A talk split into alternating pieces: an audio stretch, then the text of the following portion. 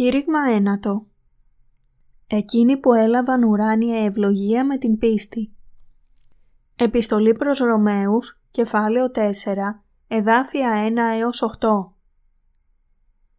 Τι λοιπόν θέλω με νηπεί ότι απίλαυσεν Αβραάμ ο πατήρ ημών κατά σάρκα; Διότι εάν ο Αβραάμ δικαιώθη εκ των έργων έχει καύχημα, αλλά ουχή ενώπιον του Θεού. Επειδή τι λέγει η Γραφή, και επίστευσεν Αβραάμ εις τον Θεόν και ελογίστη εις αυτόν εις δικαιοσύνη. Εις δε τον εργαζόμενον ο μισθός δεν λογίζεται ως χάρις, αλλά ως χρέος. Εις τον μη εργαζόμενον όμως, πιστεύοντα δε εις τον δικαιούντα τον ασεβή, η πίστη αυτού λογίζεται εις δικαιοσύνη. Καθώς και ο Δαβίδ λέγει των μακαρισμών του ανθρώπου, εις τον οποίον ο Θεός λογίζεται δικαιοσύνη χωρίς έργων. Μακάρι οι εκείνοι των οποίων συνεχωρήθησαν εανομίε και των οποίων εσκεπάστησαν εαμαρτίε. Μακάριος ο άνθρωπος εις τον οποίον ο Κύριος δεν θέλει λογίζεστε αμαρτίαν. Μακάρι είναι εκείνοι που οι αμαρτίες τους έχουν καθαριστεί. Ευχαριστώ τον Κύριο που έχει σώσει πολλές ψυχές αυτές τις μέρες. Η βίβλος μιλά για ευλογημένους ανθρώπους στο κεφάλαιο 4 της επιστολής προς Ρωμαίους. Για αυτό θα ήθελα να μιλήσω για όσους έχουν ευλογηθεί. Καθώς και ο Δαβίδ λέγει των μακαρισμών του ανθρώπου, εις τον οποίον ο Θεός λογίζεται δικαιοσύνη χωρίς έργων, μακάρι οι εκείνοι των οποίων συνεχωρήθησαν εανομίε και των οποίων εσκεπάστησαν εαμαρτίε. Μακάριος ο άνθρωπος εις τον οποίον ο Κύριος δεν θέλει λογίζεστε αμαρτίαν. Ρωμαίους κεφάλαιο 4, εδάφια 6 έως 8. Η βίβλος μιλά για τους ανθρώπους που έχουν ευλογηθεί στα μάτια του Θεού. Αληθινά μακάρι είναι εκείνοι που οι αμαρτίες τους έχουν καθαριστεί στα μάτια του Θεού και στους οποίους ο Κύριος δεν θα καταλογίσει αμαρτία. Πριν πάμε βαθύτερα στις Άγιες Γραφές, ας εξετάσουμε την παρούσα κατάστασή μας όπως είναι. Η βίβλος μιλά για τους ευλογημένους ανθρώπους που έχουν λάβει την άφεση των αμαρτιών τους. Ας σκεφτούμε τότε εάν αξίζουμε και εμείς να ευλογηθούμε ή όχι. Δεν υπάρχει ούτε ένα σε αυτόν τον κόσμο που δεν αμαρτάνει. Η ανθρωπότητα διαπράττει τόση αμαρτία όσο ένα παχύ σύννεφο. Ακριβώς όπως διαβάζουμε στον Ισαΐα, κεφάλαιο 44, εδάφιο 22. Κανένας δεν μπορεί να αποφύγει την κρίση του Θεού χωρίς την χάρη του Ιησού Χριστού. Ελευθερωθήκαμε από τις αμαρτίες μας και από την κρίση του Θεού με το βάπτισμα του Ιησού και το αίμα του στον Σταυρό, μέσω του οποίου ο Κύριος μας έδωσε την άφεση των αμαρτιών. Επιπλέον, τώρα είμαστε ικανοί να ζήσουμε λόγω της θυσίας που πρόσφερε ο Ιησούς Χριστός. Θα μπορούσε ενδεχομένως να υπάρξει κάποιος σε αυτόν τον κόσμο που δεν διαπράττει ποτέ αμαρτία σε ολόκληρη την ζωή του. Είτε είναι κάποιος που έχει λάβει την άφεση της αμαρτίας είτε όχι, αμαρτάνει σε όλη του τη ζωή. Δεδομένου ότι διαπράττουμε συνεχώς αμαρτίες, ακόμα και χωρίς να το καταλαβαίνουμε, είμαστε προορισμένοι να κριθούμε εξαιτίας των αμαρτιών. Πιστεύω στο γεγονός ότι όποιος έχει ακόμη και το μικρότερο ποσό αμαρτίας θα πάει στον Άδη. Γιατί; Επειδή η βίβλος λέει ότι ο μισθός της αμαρτίας είναι θάνατος. Ρωμαίους κεφάλαιο 6, εδάφιο 23. Η ποινή της αμαρτίας, οποιαδήποτε μπορεί να είναι αυτή, πρέπει να πληρωθεί και οι αμαρτίες συγχωρούνται μόνο όταν κάποιος πληρώσει την ποινή. Η αμαρτία φέρνει μόνο κρίση. Ζούμε μέσα σε όλα τα είδη αμαρτίας και μεγάλης και μικρής, όπως οι αμαρτίες που οφείλονται στην άγνοια, οι αμαρτίες που διαπράττονται με τη γνώση και οι αμαρτίες που προκαλούνται από τις αδυναμίες. Για να κυριολεκτήσουμε, δεν μπορούμε παρά να παραδεχτούμε τις αμαρτίες μας ενώπιον του Θεού, ακόμη και αν έχουμε να προβάλλουμε καλές δικαιολογίες. Συμφωνείτε με αυτήν τη σκέψη; Δεν είναι σωστό να αρνηθούμε να παραδεχτούμε τις αμαρτίες μας, παρόλο που όλες έχουν συγχωρεθεί. Ο κάθε ένας πρέπει να αναγνωρίσει τα πράγματα που πρέπει να αναγνωριστούν.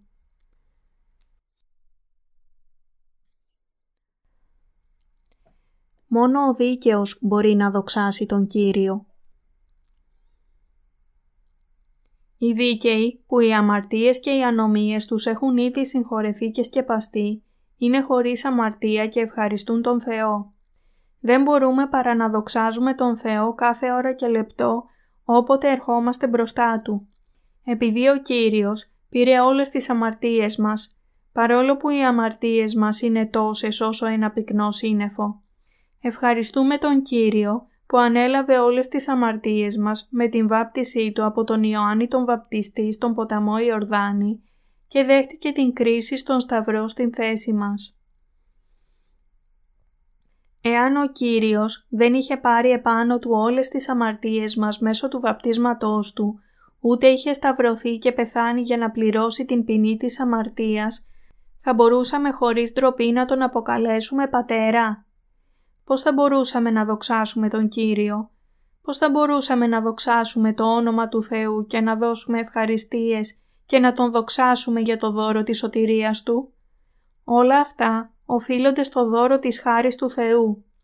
Εμείς ως Άγιοι μπορούμε αυτή τη στιγμή να δοξάσουμε τον Κύριο και να Του δώσουμε ευχαριστίες επειδή οι αμαρτίες μας έχουν ήδη καθαριστεί. Μέσω της θυσίας του Χριστού και του γεγονότος ότι ο Κύριος ανέλαβε όλες τις αμαρτίες μας, συμπεριλαμβανομένων και των αμαρτιών που είναι τόσο μικρές όσο ένα μόριο, μπορούμε να δοξάσουμε τον Κύριο. Αν και έχουμε συγχωρεθεί για τις αμαρτίες μας, δεν μπορούμε να γίνουμε τέλειοι από τα έργα μας όσο ζούμε σε αυτήν την γη. Όλοι μας είμαστε αδύναμοι, όμως ως δίκαιοι δοξάζουμε τον Κύριο που με την χάρη Του πλήρωσε την ποινή όλων των αμαρτιών των αμαρτωλών. Είστε στο σκοτάδι. Αδιάφορο τι είδους είναι το σκοτάδι, εάν αναγνωρίσουμε ακόμα και την παραμικρή αμαρτία ενώπιον του Θεού, εάν ομολογήσουμε ότι έχουμε αμαρτήσει ενώπιον του Θεού και αν πιστέψουμε στον Κύριο που ανέλαβε όλες αυτές τις αμαρτίες, η αλήθεια του Κυρίου θα μας επιτρέψει να Τον δοξάσουμε και να Του δώσουμε ευχαριστίες. Γινόμαστε οι Άγιοι που δεν μπορούν παρά να δοξάσουν τον Ιησού Χριστό λόγω της χάρης Του και της συγχώρεσης των αμαρτιών.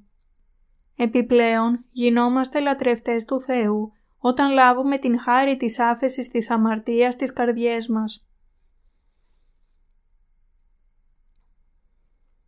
Εάν γινόμαστε δίκαιοι χωρίς τα έργα, αυτό είναι το δώρο του Θεού.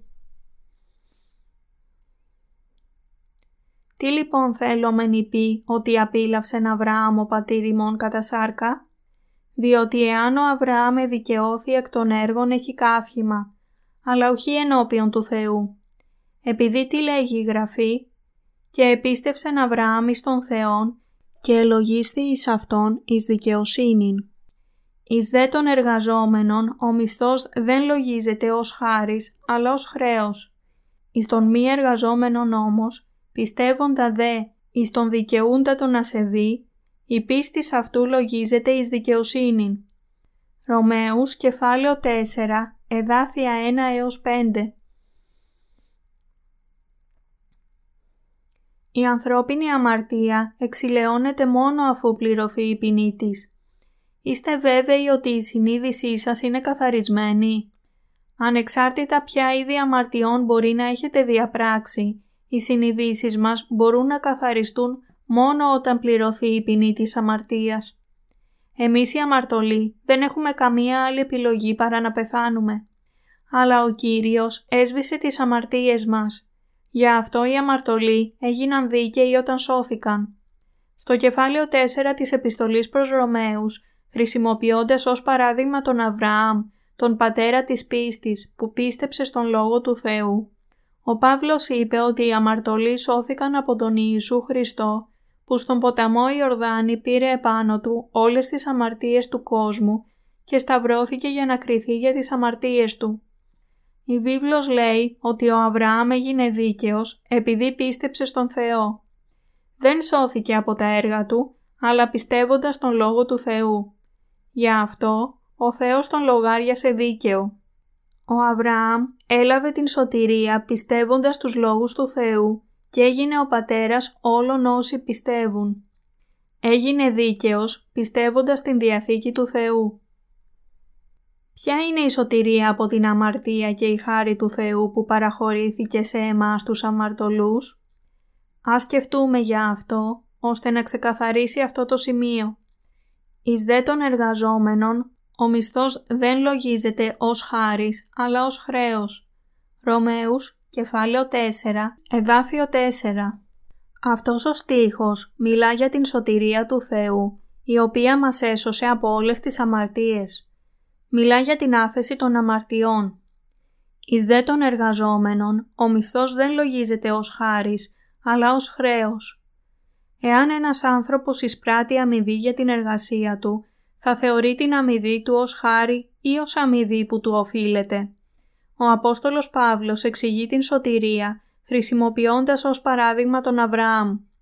Είναι φυσικό για έναν άνθρωπο που εργάστηκε να λάβει αμοιβή σε αντάλλαγμα για την εργασία του. Εν τούτης, εάν θέλουμε να γίνουμε δίκαιοι και άγιοι, παρόλο που δεν ζήσαμε τέλεια ζωή, αυτό θα γίνει μέσω του δώρου του Θεού και όχι μέσω των προσπαθειών μας. Εις δε των εργαζόμενων, ο μισθός δεν λογίζεται ως χάρις, αλλά ως χρέος. Ρωμαίους, κεφάλαιο 4, εδάφιο 4. Η σωτηρία με την συγχώρεση των αμαρτιών οφείλεται στο βάπτισμα και το θυσιαστικό χύσιμο του αίματος του Κυρίου. Η σωτηρία έγινε δυνατή μέσω της χάρης και του δώρου της άφεσης των αμαρτιών. Οι άνθρωποι δεν μπορούν να πάψουν να αμαρτάνουν, γι' αυτό είναι αναγκασμένοι να αναγνωρίσουν ότι έχουν αμαρτήσει. Δεν μπορούν να πλύνουν τις αμαρτίες τους, άσχετα σε ποια δόγματα μπορεί να πιστεύουν ή πόσο σκληρά μπορεί να προσεύχονται για τις αμαρτίες τους. Ο μόνος τρόπος για να πλύνουν οι αμαρτωλοί τις αμαρτίες τους είναι να πιστέψουν στην σωτηρία που λέει ότι ο Κύριος πήρε τις αμαρτίες του κόσμου επάνω του με την βάπτισή του από τον Ιωάννη τον βαπτιστή στον ποταμό Ιορδάνη και σταυρώθηκε για να λάβει την τιμωρία ως αντικαταστάτης για τις αμαρτίες. Οι αμαρτωλοί δεν έχουν τα προσόντα να πληρώσουν για τις αμαρτίες τους, οποιοδήποτε είδος θυσίας και αν κάνουν. Το μόνο που μπορούν να κάνουν οι αμαρτωλοί είναι να πιστέψουν στην σωτηρία μέσω της συγχώρεσης των αμαρτιών. Το μόνο πράγμα στο οποίο μπορούν να στηριχθούν είναι η χάρη του Θεού. Όταν ο Ιησούς βαφτίστηκε στον ποταμό Ιορδάνη, ανέλαβε όλες τις αμαρτίες μας με τον καταλληλότερο τρόπο και με τη θυσία του εαυτού του στον Σταυρό, οι αμαρτωλοί σώθηκαν από όλες τις αμαρτίες τους. Αυτό περιλαμβάνει τις μικρές αμαρτίες που διαπράττουμε εξαιτίας των αδυναμιών μας κάτω από την εξαπάτηση του σατανά και τις αμαρτίες που είναι τόσο μεγάλες όσο ένα υψηλό βουνό. Γι' αυτό οι αμαρτωλοί έλαβαν την σωτηρία πιστεύοντας το βάπτισμα και το αίμα του Ιησού Χριστού. Μέσω του δώρου του Θεού που είναι η σωτηρία, εμείς που ήμασταν αμαρτωλοί, είμαστε τώρα δίκαιοι.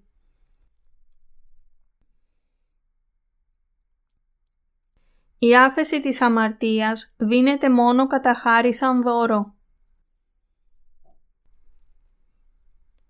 Ο Απόστολος Παύλος μιλά για το πώς ένας αμαρτωλός σώζεται από όλες τις αμαρτίες του. Εις δε των εργαζόμενων, ο μισθός δεν λογίζεται ως χάρις, αλλά ως χρέος εξηγεί την χάρη της σωτηρίας, συγκρίνοντάς την με τους εργάτες σε αυτόν τον κόσμο. Εάν ένας αμαρτωλός λέει ότι έλαβε την σωτηρία από τις αμαρτίες του, επειδή έχει εργαστεί στα μάτια του Θεού, αυτό δεν είναι δώρο του Θεού, αλλά προέρχεται από τα έργα του. Η άφεση των αμαρτιών δίνεται μόνο κατά χάρη και σαν δώρο. Κανένα από τα έργα μας δεν συμπεριλαμβάνεται στην χάρη του Θεού. Η σωτηρία από την αμαρτία που λάβαμε ήταν δώρο του Θεού σε εμάς ή όχι; Ναι. Δεν είχαμε καμία άλλη επιλογή παρά να χαθούμε εξαιτίας των αμαρτιών μας. Εν τούτης, Ο Ιησούς Χριστός, ο σωτήρας μας, πήρε επάνω του όλες τις αμαρτίες μας όταν βαπτίστηκε από τον Ιωάννη τον βαπτιστή στον ποταμό Ιορδάνη. Σωθήκαμε από τις αμαρτίες μας πιστεύοντας το γεγονός ότι ο Ιησούς Χριστός πλήρωσε την ποινή του θανάτου και πέθανε για εμάς. Μας αγίασε με το να αναλάβει όλες τις αμαρτίες μας μέσω του βαπτίσματός Του και μας έσωσε από όλες τις αμαρτίες μας σηκώνοντας τις αμαρτίες στην Σταύρωση. Όλα αυτά είναι χάρη στην σωτηρία του Ιησού. Ελευθερωθήκαμε μέσω της χάρης του Θεού. Είναι δώρο. Είναι δωρεάν. Οι αμαρτωλοί σώθηκαν από την αγάπη του Θεού προς τους αμαρτωλούς. Ο Ιησούς ανέλαβε όλες τις αμαρτίες μας μέσω του βαπτίσματός Του και έσωσε τους αμαρτωλούς από όλες τις αμαρτίες του κόσμου και από όλες τις κρίσεις του Θεού όταν σταυρώθηκε. Εις τον μη εργαζόμενο νόμος, πιστεύοντα δε εις τον αδικαιούντα τον ασεβή, η πίστη αυτού λογίζεται εις δικαιοσύνη. Ρωμαίους κεφάλαιο 4, εδάφιο 5 Προηγούμενα μιλήσαμε για τον άνθρωπο που εργάζεται. Η φράση εις των μη εργαζόμενων αναφέρεται σε όσους δεν εκτελούν οποιαδήποτε ενάρετη πράξη με σκοπό να γίνουν δίκαιοι. Ο Παύλος συνεχίζει με το υπόλοιπο του στίχου λέγοντας «Πιστεύοντα δε εις τον δικαιούντα τον ασεβή, η πίστη αυτού λογίζεται εις δικαιοσύνη». Χρησιμοποιεί ως παράδειγμα τον ασεβή για να εξηγήσει την δικαιοσύνη του Θεού. Τι σημαίνει να είσαι ασεβής; Ασεβής είναι εκείνος που δεν στέκεται με δέος μπροστά στον Θεό και μόνο ζει μια χαλαρή ζωή ως την τελευταία του πνοή, δηλαδή το ακριβώς αντίθετο από το να είσαι ευσεβής. Αυτή η λέξη περιγράφει κάποιον που αμαρτάνει στα μάτια του Θεού ως την ημέρα που πεθαίνει. Είναι αλήθεια ότι οι άνθρωποι γεννιούνται γεμάτοι αμαρτία. Επιπλέον, η αληθινή φύση των ανθρώπων προοριζόταν να λάβει την κρίση του Θεού εξαιτίας των αμαρτιών τους. Εν τούτης διαβάζουμε «Εις τον μη εργαζόμενον νόμος, πιστεύοντα δε εις τον δικαιούντα τον ασεβή, η πίστη αυτού λογίζεται εις δικαιοσύνη». Εδώ η φράση «εις τον μη εργαζόμενον» σημαίνει «αν και δεν είναι ευσεβής». Είμαστε ευσεβείς στα μάτια του Θεού; Όχι, δεν είμαστε. Ο Κύριος μας λέει στους ασεβείς «Είστε χωρίς αμαρτία και είστε δίκαιοι».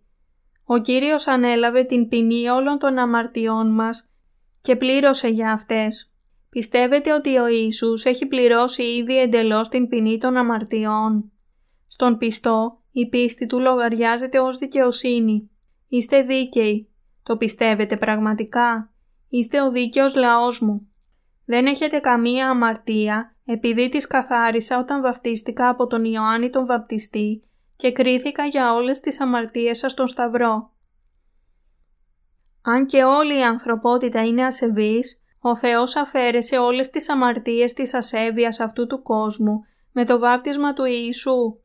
Ο Θεός έστειλε τον μονογενή Υιό Του που ανέλαβε τις αμαρτίες με το βάπτισμά Του και σταυρώθηκε αντί των ασεβών ο Θεός εκπλήρωσε ταυτόχρονα και τους νόμους που έλεγαν ότι ο μισθός της αμαρτίας είναι θάνατος και τον νόμο της αγάπης του Θεού. Έσωσε όλους τους αμαρτωλούς από τις αμαρτίες τους. Σε όσους πιστεύουν ότι ο Ιησούς ανέλαβε στον ποταμό Ιορδάνη όλες τις αμαρτίες αυτού του κόσμου μέσω του δίκαιου έργου Του, εξ ονόματος των αμαρτωλών, ο Θεός λέει «Ναι, είστε χωρίς αμαρτία, ο Υιός μου σας έσωσε. Έχετε σωθεί. Επομένως γίνονται δίκαιοι παρόλο που δεν είναι ευσεβείς.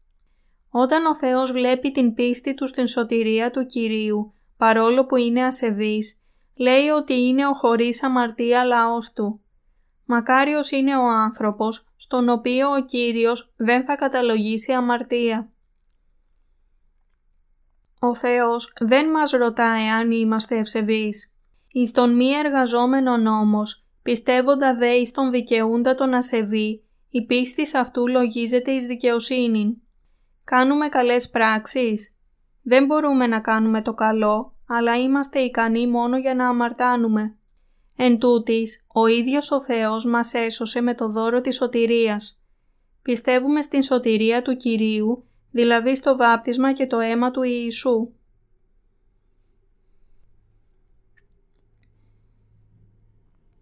Πρέπει να ζούμε με πίστη στην σωτηρία του Κυρίου. Φτάνουμε να δοξάσουμε τον Κύριο και να δώσουμε ευχαριστίες για το δώρο Του, της αγάπης και της χάρης της σωτηρίας από τις αμαρτίες, γνωρίζοντας ότι πλήρωσε πρόθυμα όλη την ποινή των αμαρτιών εμάς των ασεβών. Δεν μπορούμε να Τον ευχαριστήσουμε αρκετά για την πληρωμή της ποινής των αμαρτιών μας μέσω του βαπτίσματός Του και του Σταυρού, όταν παραδεχόμαστε ότι είμαστε ασεβείς στα μάτια του Θεού αλλά και δεν μπορούμε να δώσουμε ευχαριστίες για την χάρη του Θεού, εάν σκεφτόμαστε ότι είμαστε ευσεβείς. Στον άνθρωπο που πιστεύει στον Ιησού Χριστό που δικαιώνει τον ασεβή, η πίστη του λογαριάζεται ως δικαιοσύνη. Όσοι πιστεύουν στη λύτρωση και κρίση του Ιησού, η οποία τους καθιστά δίκαιους, λαβαίνουν τα δώρα του Θεού. Κανένας δεν είναι ευσεβής στα μάτια του Θεού, επειδή κάνουν πολλά λάθη στην προσπάθεια να ζήσουν ευσεβώς.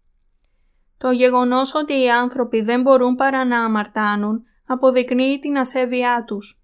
Επομένως, ζω πιστεύοντας την σωτηρία του Θεού αν και είμαι ασεβής. Το να ζεις με πίστη δεν σημαίνει να ζήσεις όπως ευχαριστεί εσένα. Υπάρχει ένας ορισμένος τρόπος για να ζει κάποιος με πίστη όταν έχει δικαιωθεί με την πίστη. Το Ευαγγέλιο της σωτηρίας του Ιησού είναι αναγκαίο κάθε μέρα στους αναγεννημένους Άγιους.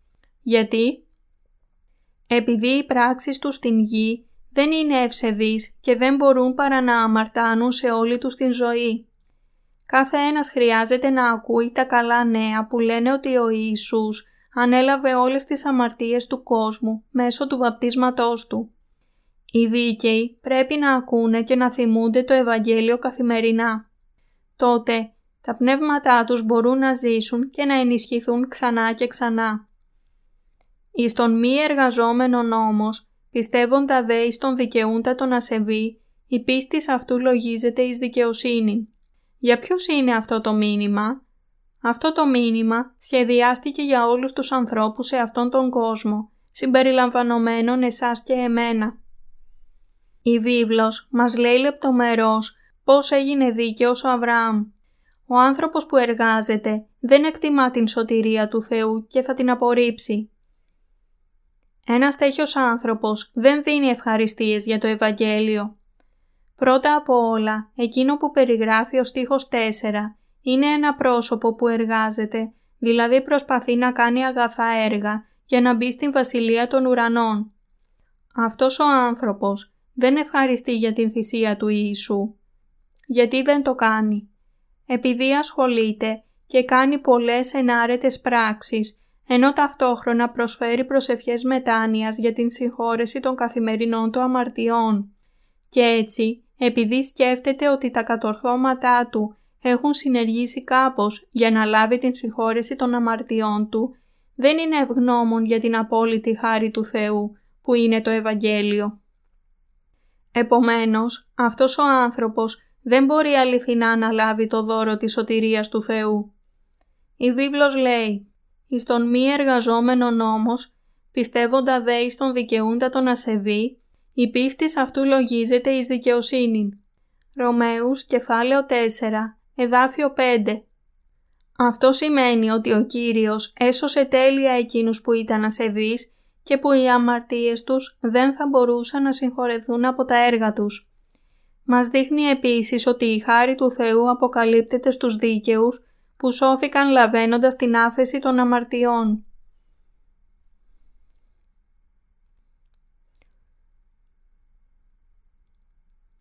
Αλλά ο άνθρωπος που εργάζεται δεν θεωρεί τη χάρη του Θεού ως χάρη.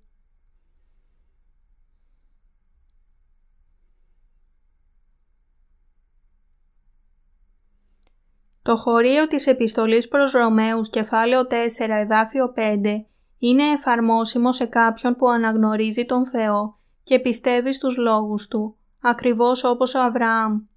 Πιστεύουμε στον Κύριο που έσωσε τον ασεβή. Υπάρχουν δύο είδη ανθρώπων μεταξύ των χριστιανών. Εκείνοι που εργάζονται ακόμα για να συγχωρεθούν οι αμαρτίες τους και εκείνοι που έχουν ελευθερωθεί εντελώς από τις αμαρτίες τους.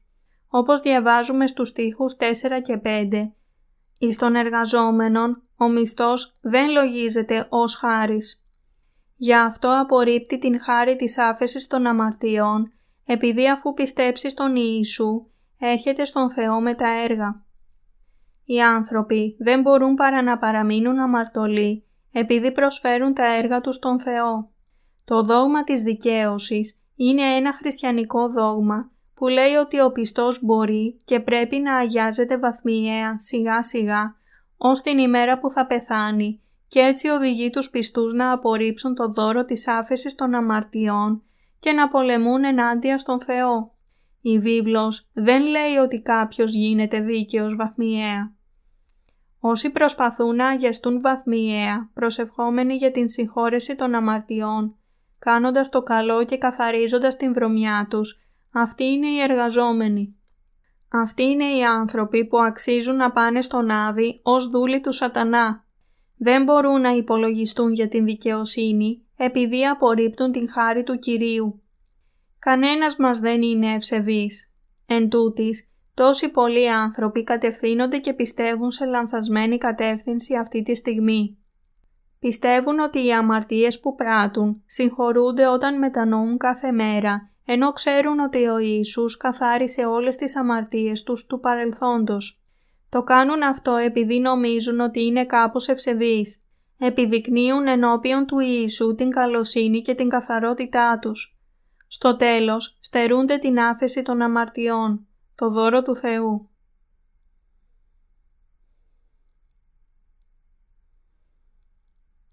Ποιος είναι μακάριος; Οι Άγιοι που είναι ελευθερωμένοι από όλες τις αμαρτίες τους έγιναν δίκαιοι πιστεύοντας τον Ιησού. Η απάντηση στην ερώτηση «Τι είδους άνθρωπος μπορεί να γίνει δίκαιος» είναι η εξής. Ένας άνθρωπος που ξέρει καλά τις αδυναμίες του και δεν είναι ικανός να προσφέρει προσευχές μετάνοιας για τις αμαρτίες του, αυτός είναι ικανός, ανάμεσα από πολλούς άλλους, να γίνει δίκαιος με την πίστη. Μόνο εκείνοι που δεν είναι καλοί στο να κάνουν καλές πράξεις, να κάνουν προσευχές, να κάνουν καλοσύνες και μάλιστα είναι φτωχοί στο πνεύμα, θα λάβουν το δώρο της άφεσης των αμαρτιών από τον Ιησού. Θα γίνουν δίκαιοι. Αυτοί οι άνθρωποι δεν έχουν κάνει καλά πράγματα ενώπιον του Θεού. Το μόνο πράγμα που έχουν κάνει είναι να αναγνωρίσουν ειλικρινά τις αμαρτίες τους λέγοντας «Έχω αμαρτήσει Είμαι ένας αμαρτωλός που δεν έχει καμία άλλη επιλογή παρά να πάει στον Άδη όταν πεθαίνει. Τότε ο Ιησούς Χριστός τους δίνει το δώρο της πλήρους σωτηρίας που εκείνος είχε ολοκληρώσει. Πιστεύοντας το γεγονός ότι ο Κύριος βαπτίστηκε στον ποταμό Ιορδάνη από τον Ιωάννη τον Βαπτιστή για να αναλάβει όλες τις αμαρτίες τους και σταυρώθηκε, επιτρέπει αληθινά σε αυτούς τους αμαρτωλούς να σωθούν από όλες τις αμαρτίες που υπάρχουν στις καρδιές τους. Ντύθηκαν με την ευλογία να γίνουν παιδιά του Θεού. Είναι δώρο του Θεού για τους αμαρτωλούς το να σωθούν από όλες τις αμαρτίες τους μπροστά Του. Ευχαριστώ τον Κύριο Ιησού Χριστό που με ελευθέρωσε για να μην χαθώ. Στον στίχο 6, ο Απόστολος Παύλος περιγράφει τον άνθρωπο που ευλογείται από τον Θεό χωρίς έργων διευκρινίζει τα ακόλουθα τρία σημεία αναφορικά με το έργο. Αρχικά ο εργαζόμενος, έπειτα ο μη εργαζόμενος και τελικά χωρίς έργων. Η βίβλος λέει «Καθώς και ο Δαβίδ λέγει των μακαρισμών του ανθρώπου, εις τον οποίον ο Θεός λογίζεται δικαιοσύνη χωρίς έργων, μακάρι εκείνοι των οποίων συνεχωρήθησαν εανομίε και των οποίων εσκεπάστησαν εαμαρτίε. Μακάριος ο άνθρωπος, εις τον οποίον ο Κύριος δεν θέλει λογίζεστε αμαρτίαν. Ρωμαίους κεφάλαιο 4, εδάφια 6 έως 8. Η φράση «Ο Κύριος δεν θέλει λογίζεστε αμαρτίαν» δεν σημαίνει ότι ο Θεός λογαριάζει κάποιον ως αναμάρτητο, αν και έχει αμαρτία, αλλά σημαίνει πραγματικά ότι στην πραγματικότητα ο άνθρωπος αυτός δεν έχει καμία αμαρτία. Ο Θεός μας μιλάει για την μακαριότητα της ανθρωπότητας. Οι άνθρωποι που έχουν συγχωρεθεί για όλες τις αμαρτίες τους είναι ευτυχείς. Έτσι δεν είναι. Κανένας δεν είναι ευτυχέστερος από εμάς. Κανένας δεν είναι ευτυχέστερος από κάποιον που έχει λάβει την άφεση των αμαρτιών.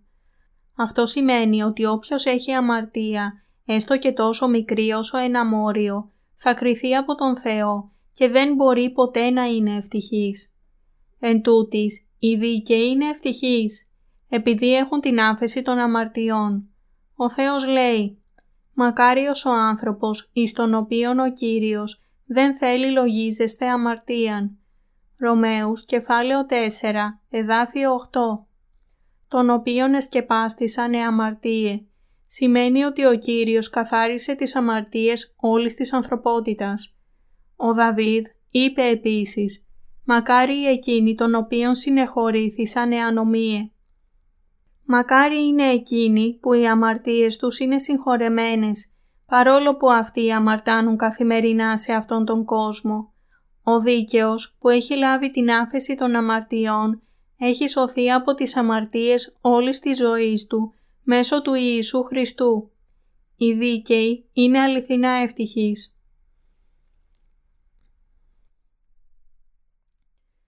Μακάρι είναι εκείνοι που οι αμαρτίες τους σκεπάστηκαν. Κατά δεύτερο λόγο, ποιο είδος άνθρωποι είναι ευτυχισμένοι, μακάρι εκείνοι των οποίων εσκεπάστησαν αμαρτίε.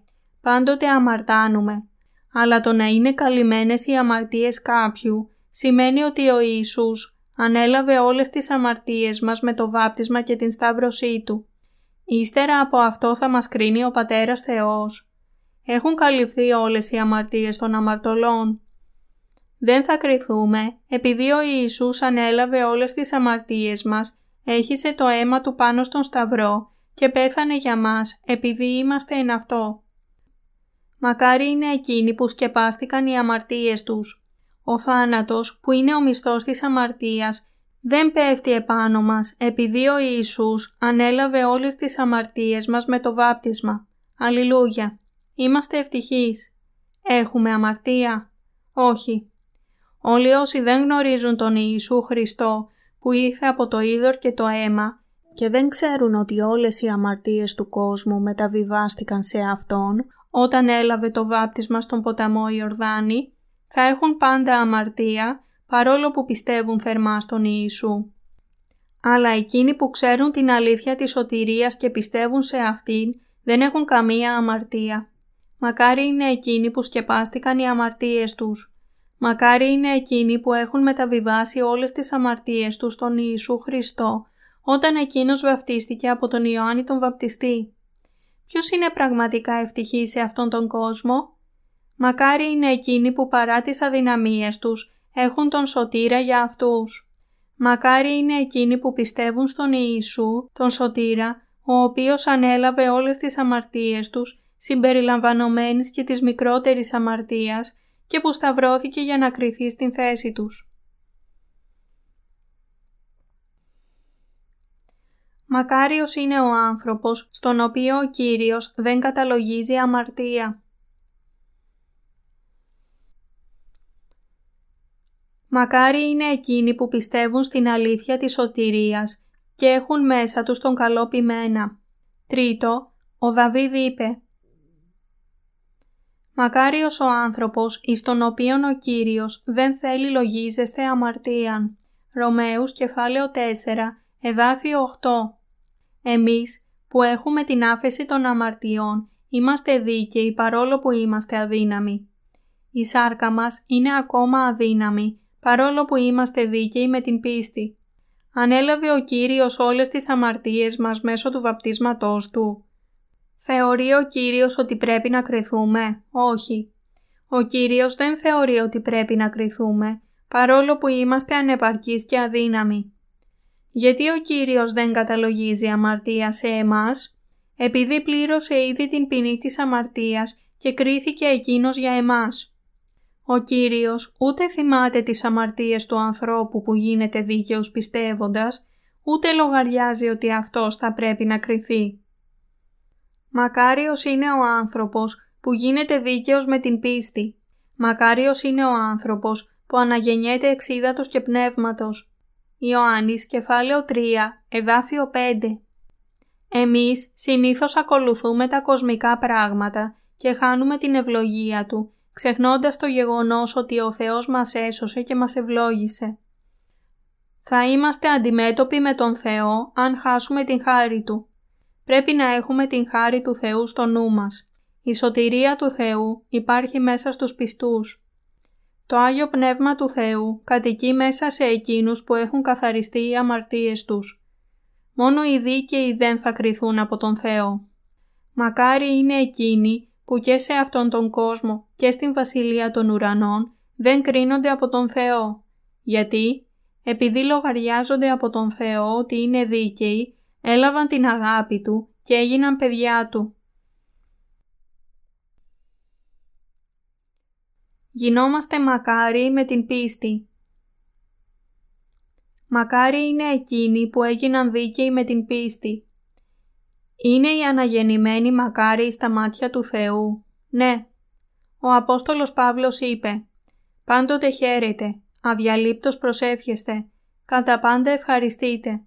Προς Θεσσαλονικής Α, κεφάλαιο 5, εδάφια 16 έως 18. Επειδή ευλογήθηκε με την πίστη ως απόγονος του Αβραάμ, του πατέρα της πίστης. Και εμείς επίσης είμαστε απόγονοι του Αβραάμ. Ο Αβραάμ σώθηκε πιστεύοντας τον Λόγο του Θεού, ακριβώς όπως και εμείς. Ο Θεός είπε στον Αβραάμ «Μη φοβού Αβραάμ, εγώ είμαι ο υπερασπιστής σου. Ο μισθός σου θέλει είστε πολλής σφόδρα». Γένεση, κεφάλαιο 15, εδάφιο 1. Αλλά ο Αβραάμ είπε «Δέσποτα Κύριε, τι θέλεις δώσει σε με, ενώ εγώ απέρχομαι άτεκνος; Ο δε κληρονόμος της οικίας μου είναι ούτως ο εκδαμασκού Ελιέζερ. Τότε ο Αβραάμ είπε «Ιδού, δεν έδωκας σε με σπέρμα και ιδού ο οικέτης μου θέλει με κληρονομήσει. Και ιδού, λόγος Κυρίου έγινε προς αυτόν λέγον «Δεν θέλει σε κληρονομήσει ούτως, αλλά εκείνος ως της θέλει εξέλθει εκ των σπλάχνων σου. Αυτός θέλει σε κληρονομήσει». Και έφερεν αυτόν έξον και είπεν «Ανάβλεψον τώρα εις των ουρανών και αρρύθμισον τα άστρα, εάν δύνασε να εξαριθμίσεις αυτά». Και είπε προς αυτόν «Ούτω θέλει είστε το σπέρμα σου». Έτσι ο Αβραάμ πίστεψε στους λόγους του Κυρίου. Μπορείτε σε αυτόν τον κόσμο να πιστέψετε στον Λόγο του Θεού όπως ο Αβραάμ. Δεν φαίνεται αδύνατο για τους ανθρώπους να το κάνουν αυτό. Η σύζυγος του Αβραάμ ήταν πολύ μεγάλη για να γεννήσει γιο, αλλά ο Αβραάμ πίστεψε στον Λόγο του Θεού σε μία εποχή που υπήρχε λίγη ελπίδα. Γι' αυτό, στα μάτια του Θεού ο Αβραάμ θεωρήθηκε ότι ήταν δίκαιος. Ο Ιησούς καθάρισε όλες τις αμαρτίες μας. Ο Ιησούς πήρε επάνω του όλες τις αμαρτίες μας με το βάπτισμά του και κρίθηκε για μας με το αίμα του. Όταν δεχτήκαμε την άφεση των αμαρτιών και την σωτηρία του Θεού επειδή ήμασταν τόσο ασεβείς, ενώ άλλοι δεν πίστεψαν, γίναμε απόγονοι του Αβραάμ.